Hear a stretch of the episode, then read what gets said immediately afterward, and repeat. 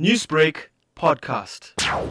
KwaZulu-Natal is holding its first climate change summit in the province. This coming after there has been a severe weather conditions that earlier this year took lives of 70 people. And we recall that in 2017 there were also some severe weather conditions, including strong winds, hail, and heavy rain, which claimed lives of over 10 people here in the province.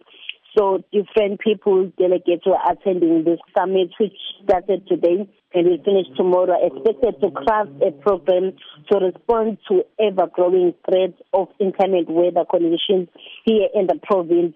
And amongst the people who are here, it's uh, the KwaZulu Natal Premier MCs for different departments, including the Minister of Trade, and also its mayors from different municipalities across the province. And what are these delegates discussing at the summit? They're going to discuss how they're going to go about in trying to ensure that they do not respond after there has been some damage in, in the province, but they try to come up with programs which will ensure that communities are safe.